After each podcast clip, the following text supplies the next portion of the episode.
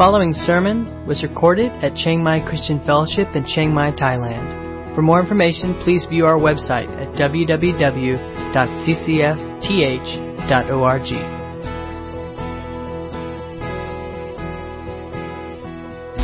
When we think about things from a human perspective,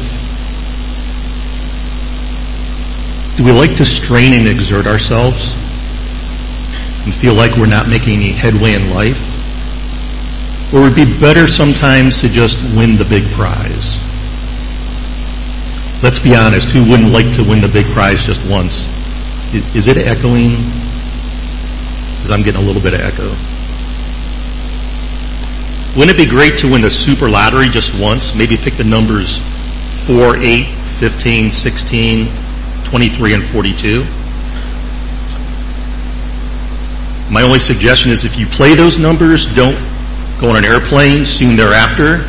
And if you do, when you start experiencing a lot of turbulence, wake up on a tropical island. Um, hopefully, I haven't lost anybody with that analogy. Outside of putting a small amount of money on a lottery ticket, there's no effort involved.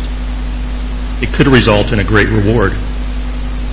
And it doesn't mean we have to be selfish with what we win. We could use it for our ministry.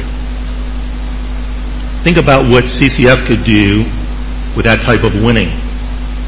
We could purchase land and build our own building that doesn't have cracks in the gymnasium, that has classrooms that will better suit our children, that has a sanctuary with good acoustics so we don't get the constant echo, echo, echo. We could bless our family but how many times have we read or heard about those that win the big lottery going broke? Some statistics 70% of lottery winners end up bankrupt within five years of a large financial windfall. Lottery winners are more likely to declare bankruptcy within three to five years than the average American and nearly 33% of all people who play and win the lottery declare bankruptcy at some time. Here are a few examples. William Post III in 1988 won $16.2 million. But just three months after winning that lottery, he experienced crime, bankruptcy, poor spending decisions, such as the purchase of a restaurant and an airplane. He was half a million dollars in debt and filed for bankruptcy in the early 1990s. Then there's Alex and Rhoda Toth. They won $13 million. They decided to take the payments spread over 20 years. It turned out the payments were 666,666. Now that in and of itself should cause you to take pause about taking that. That's 666, 666. They filed for bankruptcy in 2006 after living a lavish lifestyle in Vegas and enduring a slew of legal expenses resulting from family drama. The couple was later charged with tax evasion, and Rhoda was sentenced to two years in prison and fined $1.1 million. Then the last one. This is a classic. Denise Rossi won $1.3 million. Upon winning the lottery, Rossi's first act was to divorce her husband, who had no knowledge of the win. In 1999, the ex-husband sued and the judge declared that Rossi had violated stat, state asset disclosure laws. As a result, the ex-husband received all of the winnings and she got nothing. In the end, human riches may just leave us with an empty feeling. But with God, all of us have access to a priceless gift that never leaves us feeling empty. But which path do we choose in our lives? Let's go ahead and read today's passage, Galatians 3 15 to 22. Brothers, I'm using a human illustration. No one sets aside or makes additions to even a human covenant that has been ratified. Now the promises were spoken to Abraham and to his seed. He does not say into seeds as though referring to many, but referring to one, and to your seed, who is Christ. And I say this the law, which came 430 years later, does not revoke a covenant that was previously ratified by God and cancel the promise. For if the inheritance is from the law, it is no longer from the promise, but God granted it to Abraham through the promise. Why then was the law given? It was added because of transgressions until the seed to whom the promise was made would come. The law was put into effect through angels by means of a mediator. Now, a mediator is not for just one person, but God is one. Is the law therefore contrary to God's promises? Absolutely not. For if a law had been given that was able to give life, then righteousness would certainly be by the law. But the Scripture has imprisoned everything under sin's power, so that the promise by faith in Jesus Christ might be given to those who believe. I've entitled this sermon, Are There Two Paths to Glory? There's three ideas that show up repeatedly in the passage. There's the promise coupled with the covenant. There's the idea of seed or seeds. And then there's the law. As a little bit of an introduction, background to how Paul addressed issues, we need to understand that his method of writing arguments he used not only just here, but numerous times in his writings. Paul was trained as a rabbi. He was an expert in the scholastic methods of the rabbinical academies. So Paul used their methods of argument, which would make complete sense to a first century Jew, but to those of us living in the 21st century may appear confusing from time to time. Second, note that Paul begins this passage with the term brothers, something he hasn't done in Galatians since chapter 1, verse 11. Brothers is a term of endearment, part of a family. And Paul is doing this even though he had, just in the last two chapters, called the Galatians confused, foolish, bewitched, and they had betrayed Paul's teaching. It's almost, almost a classical methodology for counseling. You address the shortcomings, the problem areas, and then you build, the, build up the person. You make them feel valued once again. So before Paul is going to bring out the hammer, he's going to call them brothers again. And it points to the question of what makes a family a family. Why is Paul addressing them as brothers? Who are the true children of Abraham? Who are the heirs of the promise of God? And who are entitled to call one another brother and sister? So, a quick review of a covenant. It was the way by which God dealt with his human creation. And there were two types. There was the unconditional covenant, which in this passage is the promise. It's based solely on God's character and actions. The promise. There's nothing that is required from mankind. Then there's the conditional covenant.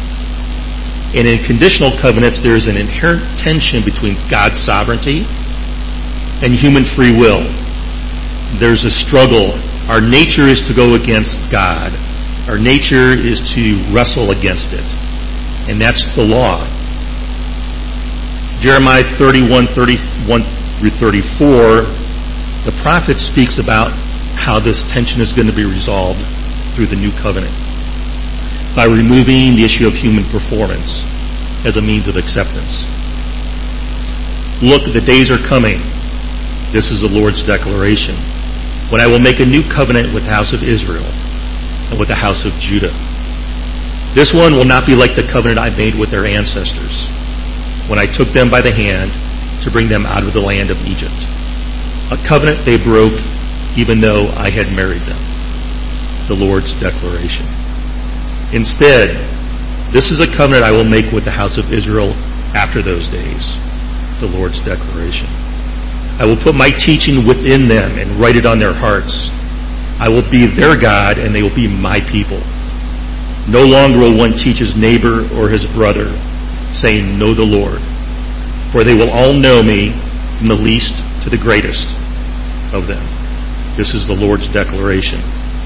For I will forgive their wrongdoing and never again remember their sin. See, with the new covenant, God's law was fulfilled through Christ, but it becomes our internal desire to want to follow God. It's not a measure of external performance or how we can measure up to the requirements of the law. The new covenant is absolutely free in the finished work of Jesus, but it does require repentance and faith. It is both a legal pronouncement and a call to Christ likeness. It is a statement of acceptance, a desire for holiness. Believers are not saved by their performance, but they are saved to obedience. See this in Ephesians 2 8 to 10. For you are saved by grace through faith, and it is not from yourselves. It is God's gift, not from works so that no one can boast. For we are his creation, created in Christ Jesus, for good works, which God prepared ahead of time so that we should walk in them. See, godly living is the evidence of salvation. It is not the means to or of salvation. And this is a backdrop for the argument that Paul is presenting here. Paul is using the example of a covenant to illustrate his point of superiority and priority of the Abrahamic covenant over the law. Remember that the Judaizers had come into Galatia and they had undermined what Paul had preached earlier the gospel of faith, grace. They were adding on to that that not only was there faith and grace, but that they had to follow the works of the law. And their point was that the Mosaic covenant, the law, was added to the Abrahamic promise. To refute this point, Paul uses the example of a permanently binding contract or will. Probably all of us as adults have entered into a contract at some time, or we should probably have a will. Have you ever tried to break a contract that you signed before the contract was fulfilled? Is there a penalty? When Kyung and I first moved to Thailand in 2015, in November, it's not a great time to try to find housing in Chiang Mai because school has already started. There's not a lot of choice. So as we went around, there was three or four houses, and the one we chose was in World Club land, only because that was the best of those available. And we were advised to sign a two-year contract because it would save us money. Well, after about a year or so, we got settled in. We realized our budget would allow us to get a little bit more house, and we wanted to leave World Club land because we wanted to avoid the traffic on Hangdong Road. Anybody who lives down there can probably relate to that.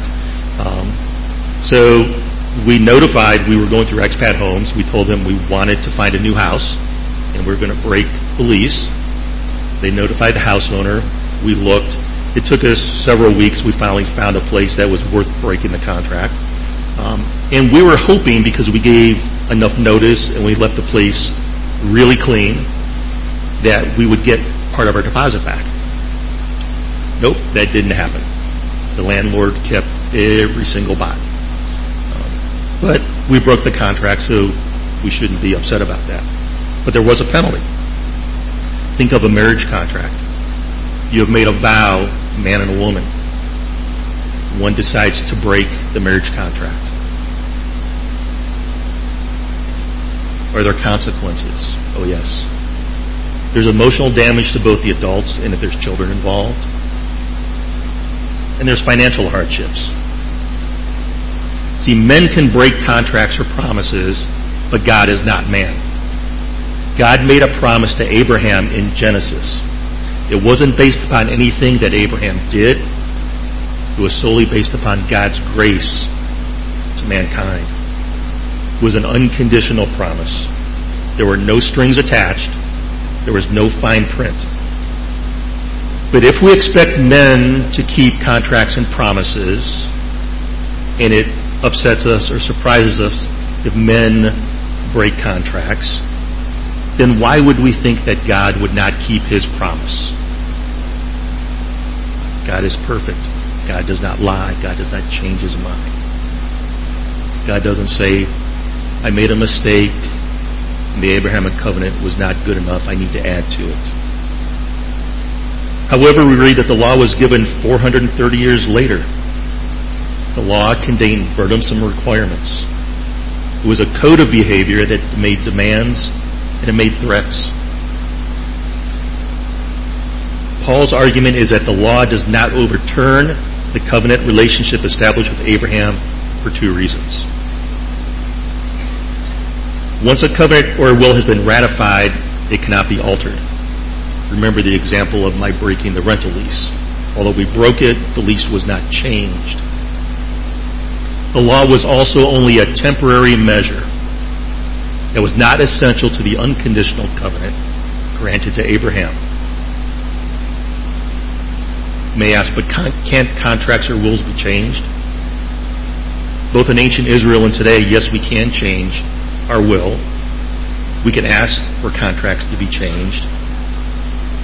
However, there was a Jewish inheritance law called, in a Jewish, my, my Hebrew may not pronounce this exactly right, called Matanet Bari, by which a person could make an irrevocable testament to another person prior to their death. And Jesus alludes to this practice in the, in the parable of the prodigal son. Luke 15:12. The younger of them said to his father, Father, give me the share of the estate I have coming to me. So he distributed the assets to them. So the prodigal son's father fulfilled the contents of what his will would have been before he died. And since the living God can't die, the only irrevocable will would have to be based upon this idea of Matanet. However, we go back to verse 14 in chapter 3. Paul links the sacrifice of Jesus to the promise made to Abraham, resulting in Gentiles receiving his blessing, receiving this blessing through Jesus. In Galatians 3:14, the purpose was that the blessing of Abraham would come to the Gentiles by Christ Jesus, so that we could receive the promised Spirit through faith. However, be a serious mistake to disconnect the idea of death from the covenant theology Paul was pursuing in this passage. The chapter began with his reminding the believers, believers of Galatia that Christ had been portrayed as crucified before their very eyes. And just two verses before, he had inextricably linked Christ's death on the cross with his bearing of the law's curse. Galatians 2:21 I do not set aside the grace of God for if righteousness comes through the law, then Christ died for nothing. And then in Hebrews 9:15 to 28, the author works out in greater detail the role of Christ as a mediator of the new covenant whose death was a liberating ransom bringing salvation for all those who believe in him. In Hebrews, the contrast is between the Mosaic covenant, which required the shedding of blood for the forgiveness of sins, and the great high priest, who obtained eternal redemption by shedding his own blood once for all. That's Jesus. Yet all of this was present in shadow and type, but real and effective in the Abrahamic covenant as well. Going all the way back to Genesis 12, in the context of the promised blessing, we read a phrase that occurs again and again in the Abraham narrative. So he built an altar there to the Lord. Think of the altars that Abraham constructed as he journeyed from his homeland. Each altar was an expression of the faith he had in the promise God had given him. The first occurred in Genesis 12:7 and was erected in Canaan once Abraham reached the land God promised him. Then the Lord appeared to Abram and said, I will give this land to your offspring. So he built an altar there to the Lord who had appeared to him. The second one is in Genesis 12:8. From there he moved on to the hill country east of Bethel and pitched his tent, with Bethel on the west and Ai on the east. He built an altar to Yahweh there, and he called on the name of Yahweh. The third is in Genesis 13:18 near Hebron. So Abram moved his tent and went to live near the oaks of Mamre at Hebron, where he built an altar to the Lord. And the fourth one that's contained in Scripture is in 22, Genesis 22:9. When they arrived at the place that God had told him about, Abraham built the altar there and arranged the wood. He bound his son Isaac and placed him on the altar on top of the wood. This was on Mount Moriah, where Abraham was prepared to sacrifice his only son. It is also where the temple in Jerusalem was built. God's covenant with Abraham was not ratified by a bloodless word, but rather by a series of altars strung across the Middle East, all pointing forward to that other altar on Mount Moriah where God, in bloody garments, removed our crimson stains. Paul's point behind this reading is that if you belong to Christ, then you are Abraham's seed, and heir according to the promise that was given to Abraham. In verse 16, Paul talks about seed and not seeds. The term seed is better understood as descendant. It is singular in meaning and not plural. And Abraham's true seed is Jesus. Reading in Matthew 1 1. The historical record of Jesus Christ, the son of David, the son of Abraham. And it was a common practice in rabbinical exegesis for a theological argument to be based on the singular or plural form of the word in Scripture there was a popular Jewish claim that they alone, with a few proselytes, were the true sons of Abraham, and nobody else was. Paul's argument is to show that the greater fulfillment of the promise given to Abraham is not biological in nature, but Christological in nature.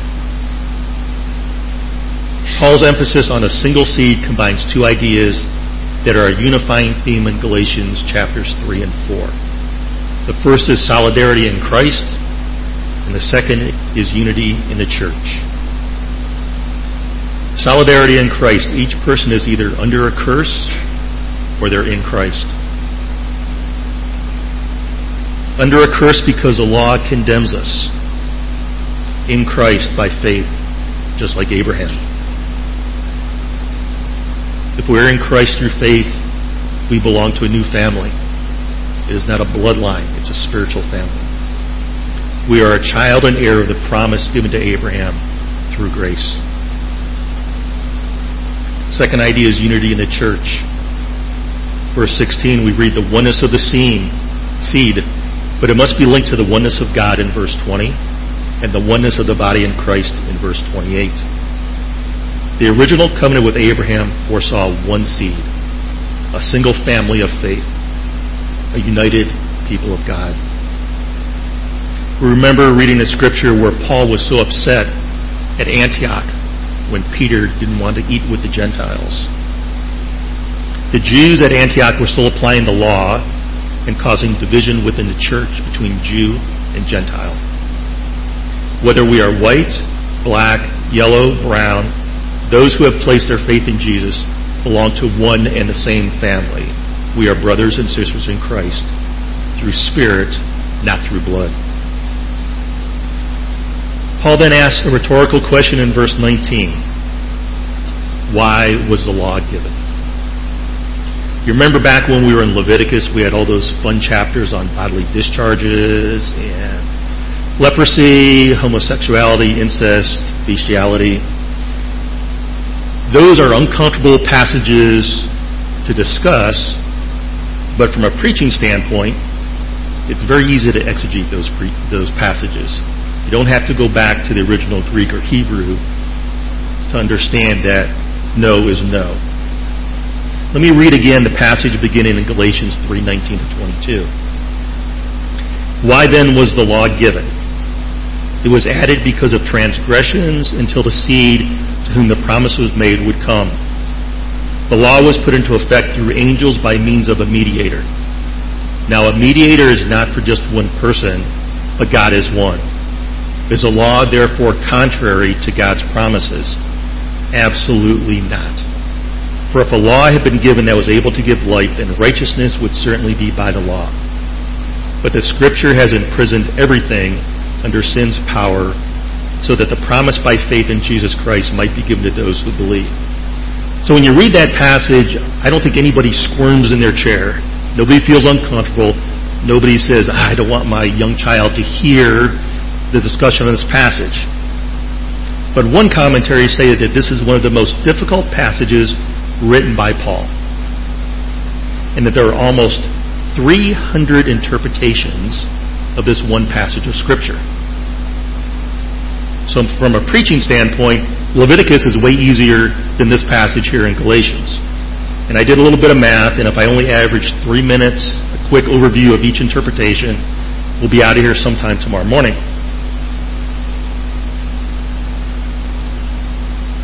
The question comes naturally about why the law from Paul's argument that he started in Galatians 2:16. Know that no one is justified by the works of the law, but by faith in Jesus Christ. And we have believed in Christ Jesus so that we might be justified by faith in Christ and not by the works of the law. Because by the works of the law, no human being will be justified. Jews and Gentiles alike are declared righteous by faith in Jesus, not by trying to observe the law. The Galatians needed to remember that they received the Holy Spirit and witnessed miracles through faith and not through any works of the law.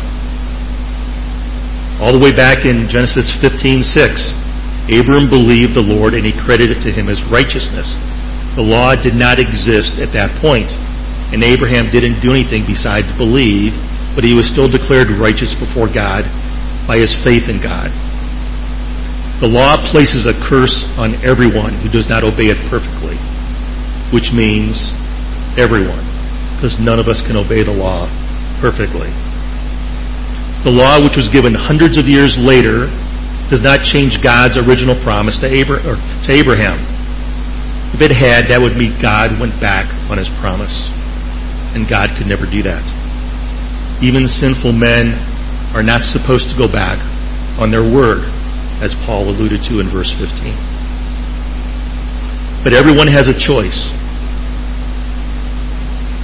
We can try to follow law and works and merit which almost every other religion in the world is based upon, where man is trying to reach God through his efforts, or we can embrace the promise, accept the faith, show faith, accept the grace and the free gift of salvation through Jesus. Again, the question, why was a law given? One purpose with two characteristics. The purpose, it was given because of transgressions and the Greek word is parabasis. It's used in regarding human conduct, and it shows a violation or going outside the normal boundaries that are imposed upon someone. The characteristics of the law, the first one was to show a perfect standard.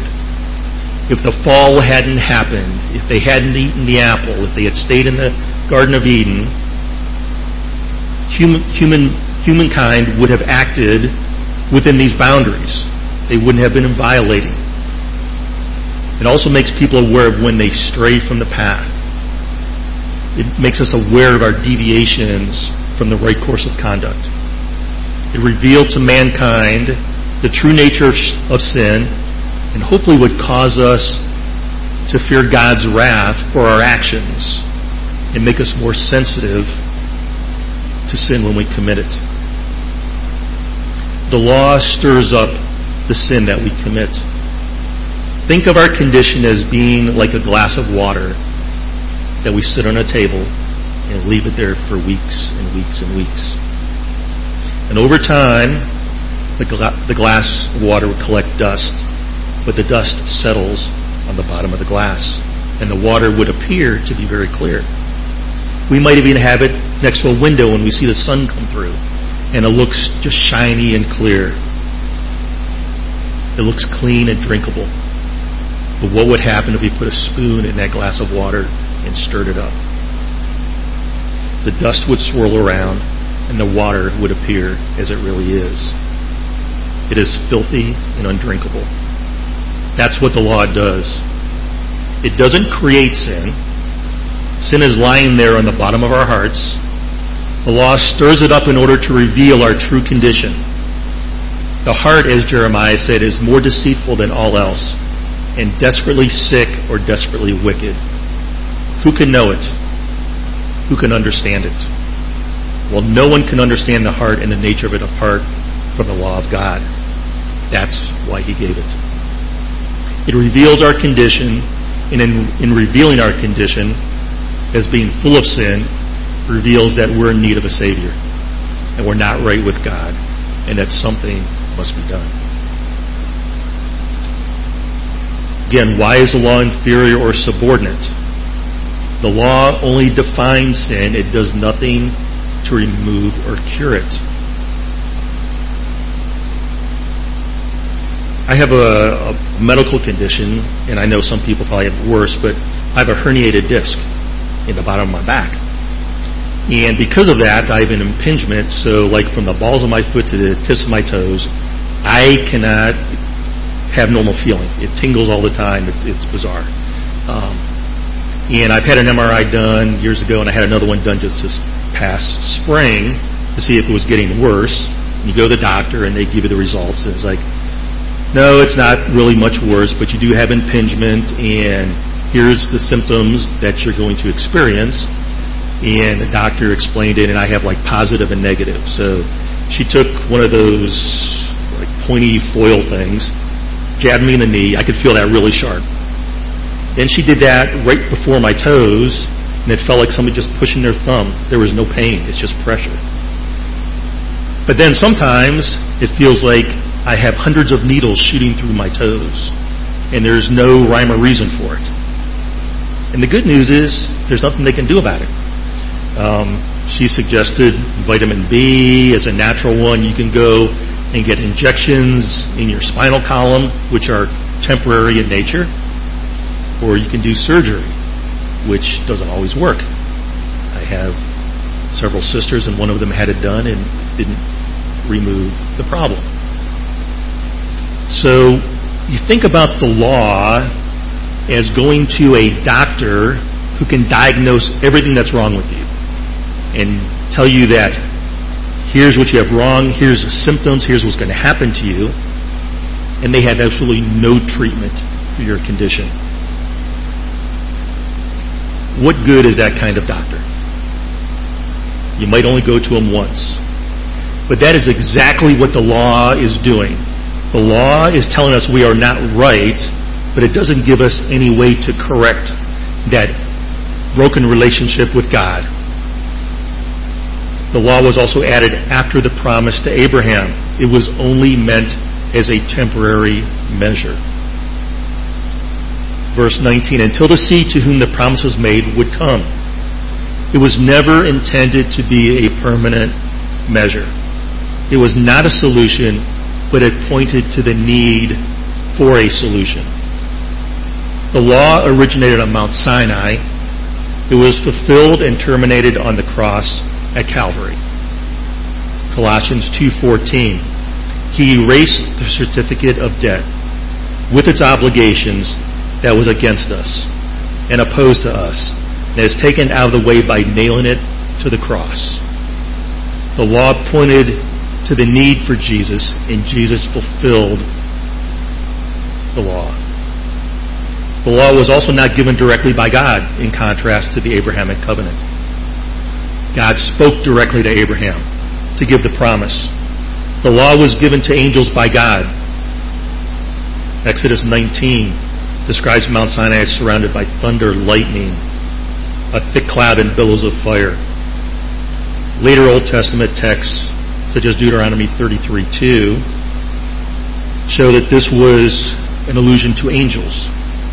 He said, The Lord came from Sinai and appeared to them from Seir. He shone on them from Mount Paran and came with 10,000 holy ones, with lightnings from his right hand for them.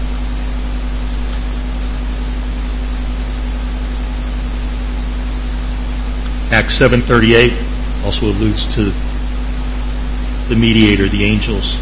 He is the one who was in the congregation in the wilderness together with the angel who spoke to him on Mount Sinai and with our ancestors. Acts 7:53.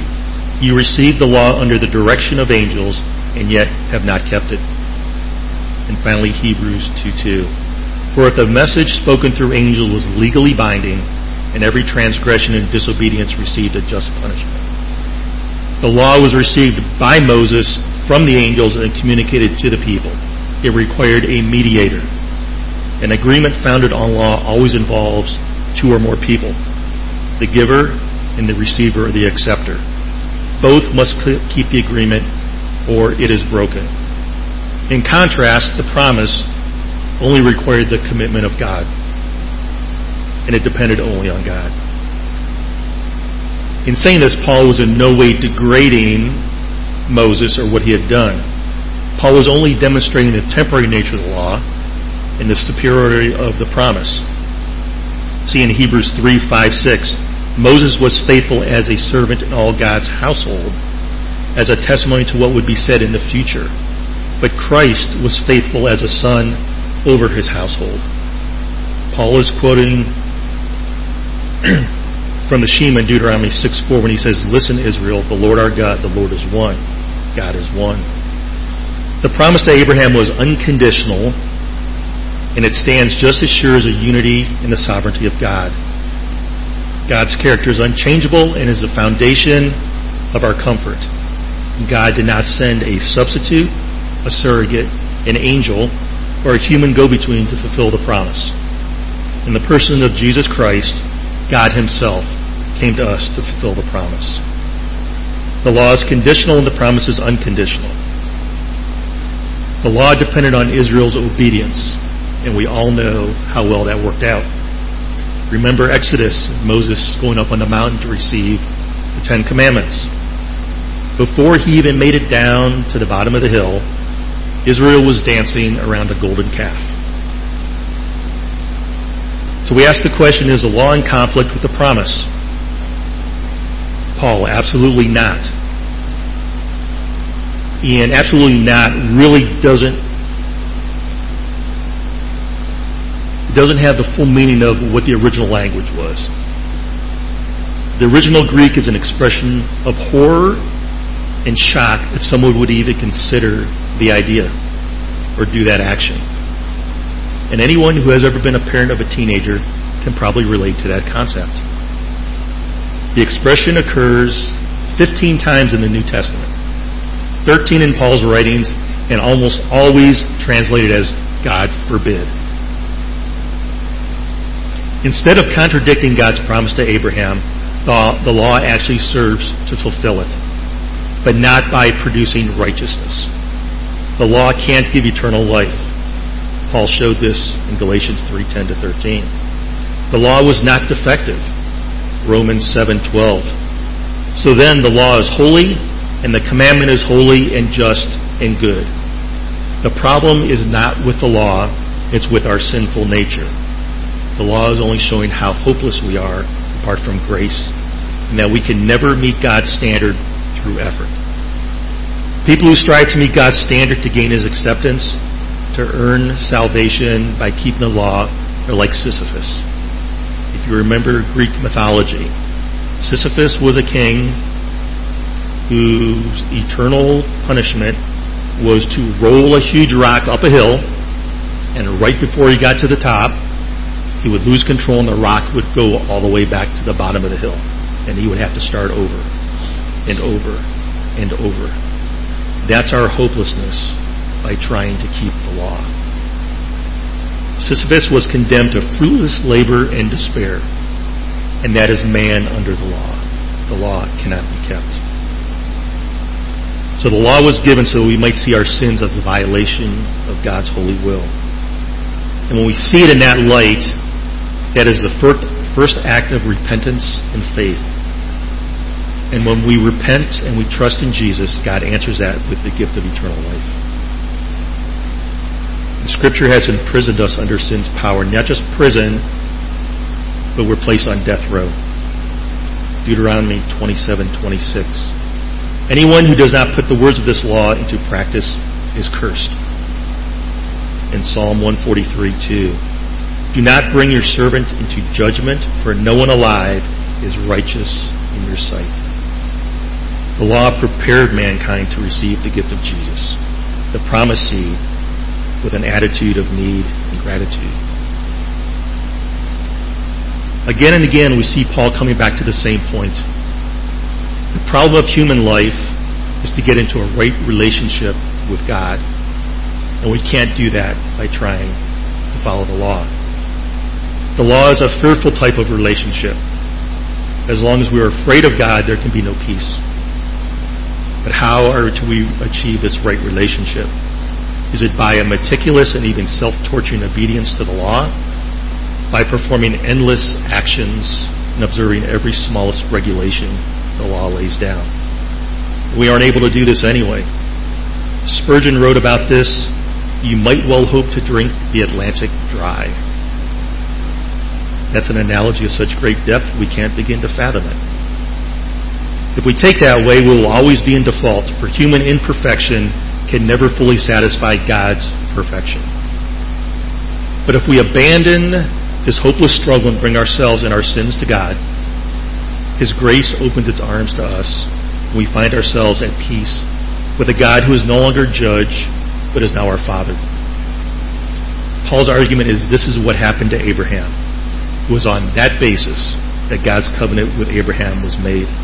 And nothing that came in later can change that covenant any more than anything can alter a will that has already been witnessed and signed. If the law was the end of our story, our lot in life would be miserable. However, that isn't the correct path.